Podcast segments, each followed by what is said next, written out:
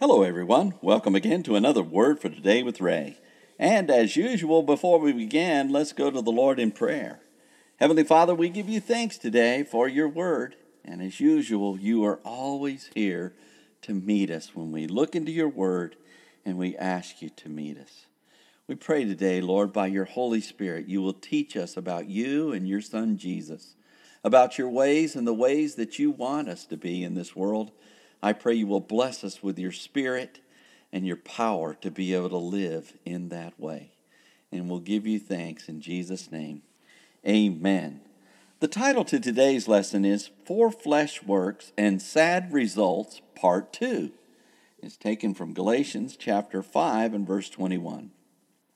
After pouring into the Galatian church members about why they should not follow after the doctrine of false teachings by the Judaizers, Paul the Apostle has listed the manifestations of the flesh nature. There is a battle going on between the Spirit of God within them and the natural nature of their flesh. He told them if they would walk in the Spirit, they would not fulfill the lust of the flesh.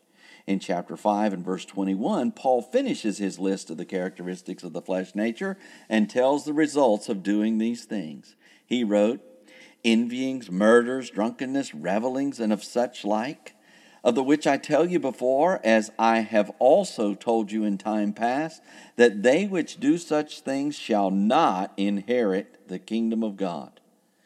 We learned about envyings, murders, drunkenness in yesterday's blog. Uh, and, and today, Paul lists revelings. The word for revelings is cosmos or kamos and means to revel or carousel. The idea is to have a drunken spree, like when intoxicated people parade in the streets. It is partying and indulging in revelry, like those who carouse late into the night. These revelings are just another way the flesh manifests itself. Paul ends his daunting list with, and such like. Just in case there is something that Paul did not mention, he decided to include any activity that is like the ones he already wrote about. We might agree that he was rather thorough in his efforts to tell the Galatians the nature of the flesh, but just in case there might be a behavior that a person could say was not on the list, he wrote, and such like. After concluding his list, Paul made a turn in his writing to the results of these fleshly manifestations. He said, of the which I tell you before, as I have also told you in time past, that they which do such things shall not inherit the kingdom of God. At this point, Paul should have mentioned uh, these things so that he had everyone's attention. And he did. If there were no penalty for the fleshly manifestations, there might be unbridled use of them. However, Paul reminds the Galatians that what he is telling them now, he has told them before that they which do such things shall not inherit the kingdom of God. This is the danger of living with fleshly manifestations. There is an eternal penalty involved. Shall not inherit the kingdom of God. Sometimes people live as though there is no result pending for their actions. But Paul lets everyone know that retribution for not dealing with the flesh is not being a part of the kingdom of God. With this terrible warning, perhaps we should show Paul's list once again.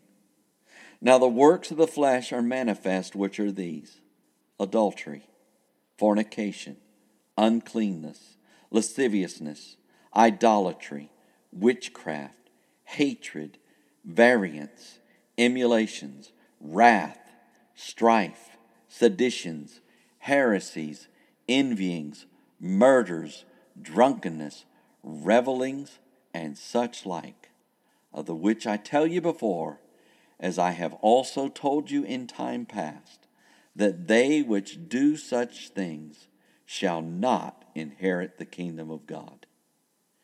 And may we all bow our heads and hearts before the Lord Jesus and ask Him to keep us from these fleshly works that we may inherit His kingdom someday.